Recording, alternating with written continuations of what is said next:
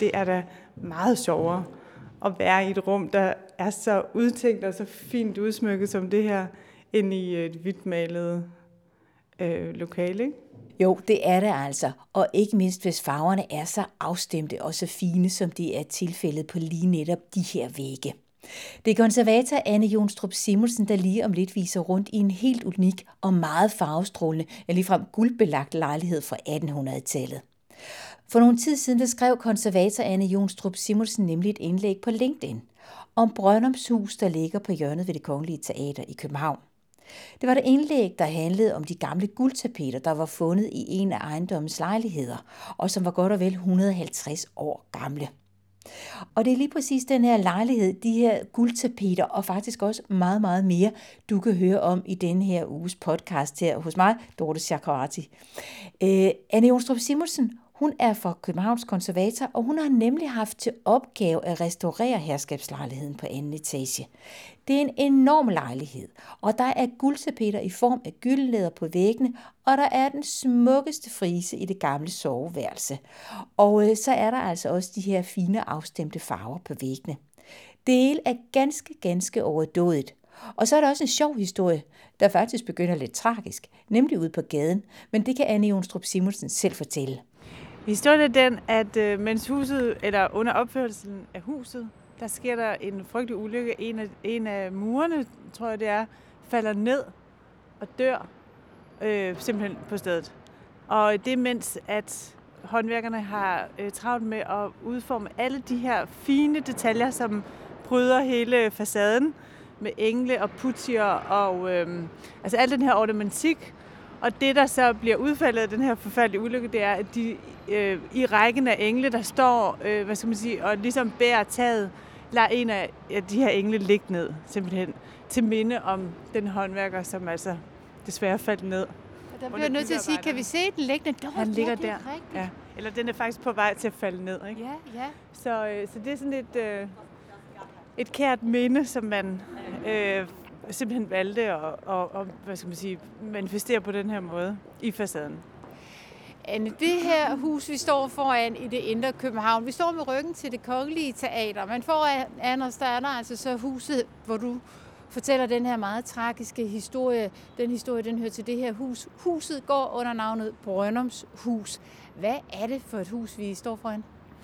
Altså Brøndumshus, selve navnet er først et navn, det huset får senere, fordi øh, konditor Brøndum øh, køber ejendommen og øh, indretter sit konditori i stueetagen. Men helt oprindeligt er det faktisk øh, en ejendom, hvor der på første salen bor øh, en familie, der hedder Henrikkes, og på anden etage flytter Bernhard Hirsprung ind med hele sin familie. Og det er der, hvor jeg er kommet ind i billedet, fordi i hele ejendommen her, øh, der som først er blevet fredet sådan på et ret sent tidspunkt, der er der altså stadig tilbage øh, på anden etage nogle interiører, som øh, vi formoder, øh, eller som man har formodet går tilbage til Hirsprungs tid, og derfor øh, selvfølgelig er særligt fredet. Og øh, i, den, i den forbindelse har jeg haft til opgave at sørge for, at de rum bliver restaureret, nu hvor hele ejendommen skulle i stand sættes og indrettes til et kontorhotel. Vi skal ind og se på de her rum, men du skal lige fortælle en ting, øh, inden vi går helt ind. Fordi når du siger Enriquez, og du siger Hirsprung, og vi er der i midten af 1800-tallet, ja. så klinger det helt vildt fint og meget rigt og overdådigt. Hvad er det for nogle familier? Det er jo nogle af Københavns øh, mest velhavende familier øh, på den her tid. Og de øh, får jo flytter ind i en ejendom, der ligger pladask midt i København på Kongens Nytorv, så altså finere kunne det jo ikke være. For Henrikkes, eller for øh, Hirsprungs øh, vedkommende, bor de her, fordi øh, tobaksfabrikken jo ligger nede i Tordenskoldsgade, så det var meget nærliggende at bo øh, så tæt på øh, fabrikken, og øh, resten af familien bor her spredt på Kongens Nytorv. Så det er altså nogle af byens valghaver, vi har fat i. Og nu skal vi op og se en vaskeægte herskabslejlighed. Ja. Eller to måske lige frem. Ja, i hvert fald den ene. Godt, lad os prøve op. Ja.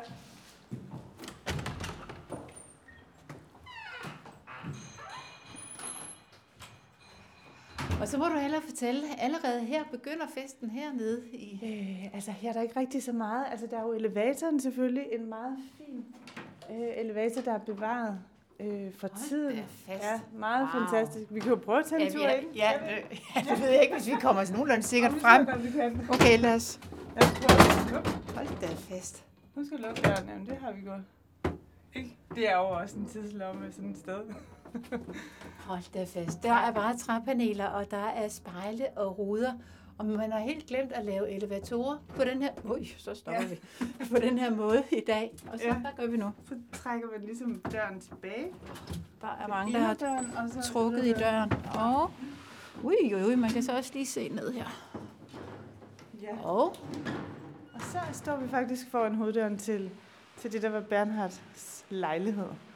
Skal vi lukke den der? Sådan. Så træder vi ind. Åh, oh, der er lås. der er låst. Vi må hellere ringe på. Hvis det er en ringklokke, det her.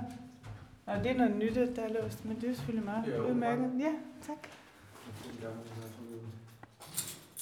Nå, det er det nye system.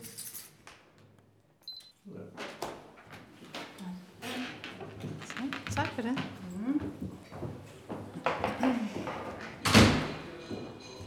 Ja, Og hvad er det jo- så Der er for- jo liv øh, her allerede nu. Altså øhm, her, nu står vi så i det, der var Bernhards øh, Hersprungs spisestue. Og øh, i dag er huset jo indrettet til kontorhotel, og det er det blevet sådan for ganske nylig. De flyttede ind her den 1. januar. Og øh, der havde vi lige fjernet alt pappet fra gulvet og faktisk forladt byggepladsen øh, to dage før, imellem jul og nytår. Så, øh, så det, er jo, det er simpelthen i dag et fungerende kontorhotel. Og det er et meget eksklusivt kontorhotel, kan ja. Ja. vi så sige. Der er guld på bordene og på væggene og på dørhåndtagene og imponerende lamper i loftet og champagneflasker rundt omkring. Ej, helt vildt flot. Ja, det er jeg glad for, at synes. Det har også stået på i, øh, i flere måneder, øh, selve restaureringsarbejdet, at det her rum alene, for det her rum var jo et af de værelser, som øh, øh, faktisk har stået sådan her siden Øh, familien flytter ind i 1860'erne. Øh, men det har været en lille smule øhm, uvist, hvorvidt Altså, fordi man glemmer jo, i, man, altså, ingen har vidst præcis, hvornår de her tapeter, vi står og kigger på, som er beklædt øh, på væggen i det her rum, hvornår de egentlig var fra, for det har man glemt. Men det, som vores undersøgelser, konservatorundersøgelser og vores research omkring de her øh, øh, vægge og tapeter har vist, er, at de faktisk er nogle af de aller, aller tidligste japanske tapeter, som bliver købt formentlig af Bernhard Jasprung i Paris på en af verdensudstillingerne, eller i London eller et eller andet andet sted. Øh, fordi den her type vare er øh, en af de sådan, allermest eksklusive varer i Europa på den her tid. Det er en vare, som er kommet fra Japan, øh, hvor japansk kunsthåndværk, efter Japan blev åbnet op, jo selvfølgelig spredte sig og blev en øh, kæmpe øh, succes i Europa. Alle vil have de her japanistiske genstande, og have blandt også tapeterne. Så, øh, så vi har været i kontakt med nogle japanske forskere, som mener, at de her tapeter med sikkerhed er øh, nogle af de aller tidligste, der kommer på det europæiske marked, og som Bernhard jo så sikkert har været rigtig glad for at få fingrene i. Hvor Og er det vildt. Må jeg Ja. godt røre på de her? altså, det er de originale. Ja, ja. Det er de. Og de er meget kraftige. Altså, det er... Du skal forestille dig, at det er øh, tyk karton, eller en meget tyk papirmasse, fibermasse, ja. som er kørt igennem en valse, som har et, et særligt mønster, hvor papiret ligesom bliver præget øh, i det her givende mønster. Og efterfølgende så tørrer de her stykker papir, de er jo selvfølgelig fugtige, når de, når de får stanset mønstrene ud. Så tørrer de, og så bliver de så øh, dekoreret på den måde, som, som man ønsker, at de skal være dekoreret på. Og tapeterne her, de ligner jo, ved sådan første øjekast, så tænker man, det er guld. Men det er det ikke. Det er simpelthen tinfolie, som er sådan en, øh, hvad skal man sige, en metalform, som man har lagt på, ligesom man har bladguld, så har man også tinfolie, som man så har belagt de her øh, øh, tapeter med, og efterfølgende har man så øh, laseret dem med nogle lakker, som har fået dem til at ligne guldet. Og det fine, det er jo det morsomme, fordi det fine var ikke nødvendigvis guldet, men det fine var jo, at du kunne imitere det. Så imitationskunsten var jo endnu finere end, end den ægte vare, kan man sige. Så det var det, hvad skal man sige, den her type kunstindustri bestod i. at gøre. Og japanerne var vilde med, øhm, med læder, fordi det læder var ikke en vare, der sådan var hvad hedder det, øh, så, øh, hvad hedder det, udbredt i Japan. Så øh, det her er faktisk en imitation af det, man i Europa kender eller kalder for gylden læder. Det skal ligne læder, som er forgyldt, men er jo i virkeligheden fremstillet af nogle helt andre materialer. Anne, jeg har to spørgsmål til dig, og det første det går lige på det her med japanisme. Kan du ikke lige prøve at uddybe, hvad det er for en størrelse, vi har med at gøre? Japanisme var jo den mode, der opstod i og med, at øh, alle de her japanske varer blev tilgængelige, fordi Japan åbner op for handel omkring 1800, jeg tror det er 1852. Så alle de her varer, der sådan set, øh, alle de japanske varer bliver jo sådan kendt øh, for resten af verden, og, og, og øh, ligesom man har været fascineret af Østen og Kina og alle, alle de andre steder derude, så er man jo dybt fascineret af det japanske, fordi det har været altså, så lukket hidtil.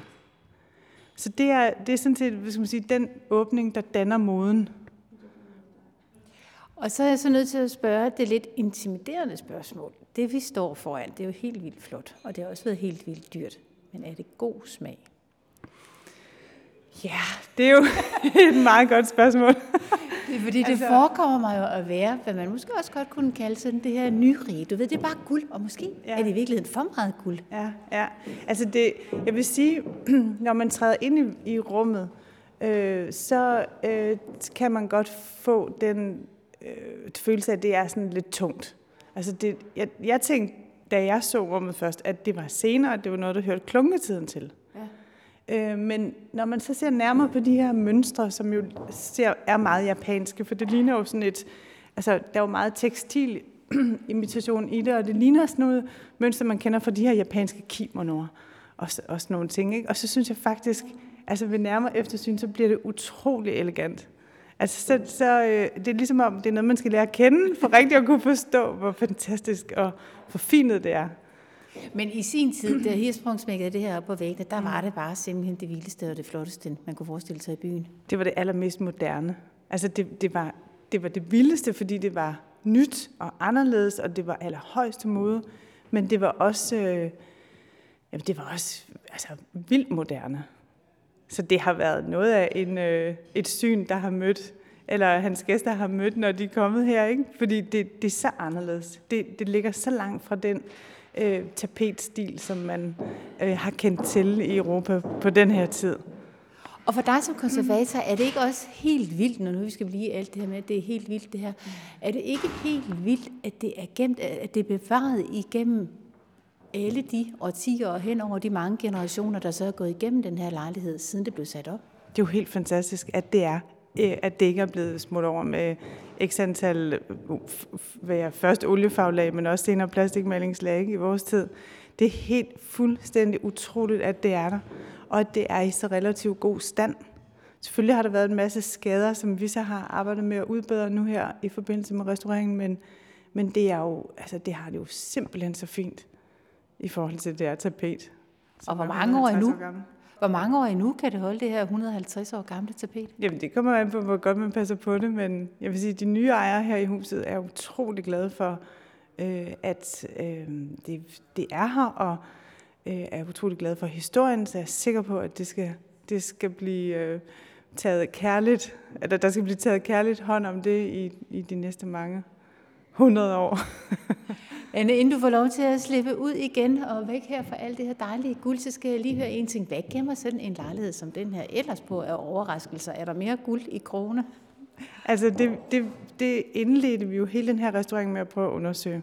Og det vi fandt var faktisk også det værelse, der ligger herinde, øh, sidekabinettet, hvor vi har lov til at kigge ind, som formentlig har været øh, soveværelse i hvert fald så er der i loftet dekoreret Ej. en fin ranke med natsværmer, der flyver rundt i, i sådan et espalier øh, med bladværk, og så er der en aftenstemning, der er simpelthen afbildet, eller det vi ser afbildet på væggene, det er faktisk Hirsprungs landsted, hans sommerlandsted. Hvis vi går herover, så kan du se, at det er hans sommerhus, som han ja. har fået malet, så han om vinteren kunne, mens han var her, måske kunne, kunne øh, tænke på de herlige sommer i Torbæk, hvor øh, hans landsted lå, eller sommerhus lå, hvis man kan tillade sig at kalde det det, øh, med udsigt over Øresund, og med øh, en fin lille dampfærge, som sejlede ind til København, øh, som også er afbildet her på det her fine prospekt under loftet. Så der er både øh, så, eller hvad hedder det, aften, sommeraftenstemning og natsværmer. Og natsværmerne er formentlig nogen, der har været her helt oprindeligt. Og selve, øh, selve hvad hedder det, maleriet, der afbilder hans landsted, kan vi jo se er dateret 1887. Så der er lige gået 20 år, så har han fået den her fantastiske idé. Skulle man ikke gøre det? Og så har han jo fået sine venner, øh, Torvald Nis og Arnold Krog, som var kunstnerisk leder på øh, den kongelige porcelænsfabrik øh, på den tid, til simpelthen at male sig øh, sit landsted her i soveværelset. Og det er et helt fantastisk maleri, der løber den her tegneserie, der løber hen over væggene her. Det er altså landstedet i det mest fantastiske aftenlys. Sådan en rigtig dansk sommeraften, hvor solen lige er ved at gå ned, og så huset det er oplyst indenfra af det smukkeste gyldne lys. Det er jo simpelthen, som man mærker, sommervarmen krible helt ind under vinterfrakken her, når vi står og kigger på det. Det er ganske, ganske unikt og helt utroligt velbevaret er det ja. jo altså også. Det er det, men det har vi så også øh, stået for at skulle restaurere. Og det var altså øh, det var en større omgang, fordi man på et tidspunkt, hvor man, det er så konserveringsteknisk, men man har øh, på et tidspunkt restaureret den her frise, øh, men med en lak, som var fuldstændig mulig for os at fjerne. Så vi har mekanisk siddet og skrabet den gamle, meget gule, øh, meget øh, uskønne lak af, for så at kunne bringe det tilbage, og så farverne kunne stå lige så klare frem igen i dag. Og en anden ting, der er interessant her, det var, da vi, da vi kom her, der var væggene og alt træværket jo øh, malet hvidt. Så lavede vi det, der hedder sådan en farvearkeologisk undersøgelse, hvor vi graver ned i alle de farvelag, der ligger på væggene øh, fra i dag og så frem til de ældste lag, som jo er fra 1860'erne. Og der fandt vi faktisk de her malede striber, som man ser på væggene i dag, som er blevet rekonstrueret, øh, som har stået samtidig med, med, at frisen bliver malet. Så rummet er fuldstændig øh, tilbageført til 1887, hvor frisen bliver malet. Og det er meget smagfuldt. Jeg vil indrømme, jeg troede faktisk, at tapetet, eller at væggene var moderne tapet, der var sat op, og der mm. virkelig havde været en super cool indretningsarkitekt ind og sagt, det er de her farver, der passer til. Det er meget, meget smagfuldt. Og det er nogle fantastiske farver, der spiller utrolig godt sammen. Mm. De var glade for farver dengang i, i 1800-tallet. De har været glade for, ja, ja, de været glade for farver. Altså jeg vil sige, de har vel haft en naturlig glæde ved farver, hvor vi måske i dag er meget forskrækket over for farver, ikke? eller bange for at bruge dem, fordi hvordan gør man? Ja. Men øh, når man finder de her spor af de farver, der har været, og når vi så præcist ud fra vores undersøgelse kan sige, så den var her, så er der jo ingen, der er i tvivl om, at det vil man da utrolig gerne kunne tilbageføre, fordi det er da meget sjovere at være i et rum, der er så udtænkt og så fint udsmykket som det her, end i et hvidt malet øh, lokale. Ikke? Anne Jonsrup Simonsen, nu er det jo altså sådan, vi står jo i nogens kontor, så nu må vi hellere gå ud igen. Men jeg har lige et aller sidste spørgsmål, inden vi, for, inden vi forlader det her fantastiske lokale. Hvor mange af den her slags lejligheder tror du, man kan finde rundt om i byen?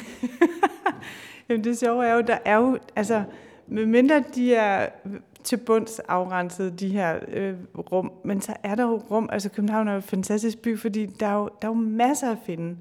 De fleste steder har man jo bare lavet tidens øh, mode, hvad skal man sige, øh, overmale de her øh, dekorationer, der har været, men altså det har jo ikke, altså det er jo først i vores tid, alt er hvidt, så selvfølgelig ligger der alle mulige farver og måske mønstre og dekorationer i, i mange af de ejendomme, som man, som man øh, går i, fordi København er en, en by med en lang historie og historiske huse, så der er masser derude, det er jeg helt sikker på. Lad os håbe, at der er masser af den her slags gode fund. Ikke bare i København, men som også i resten af landet.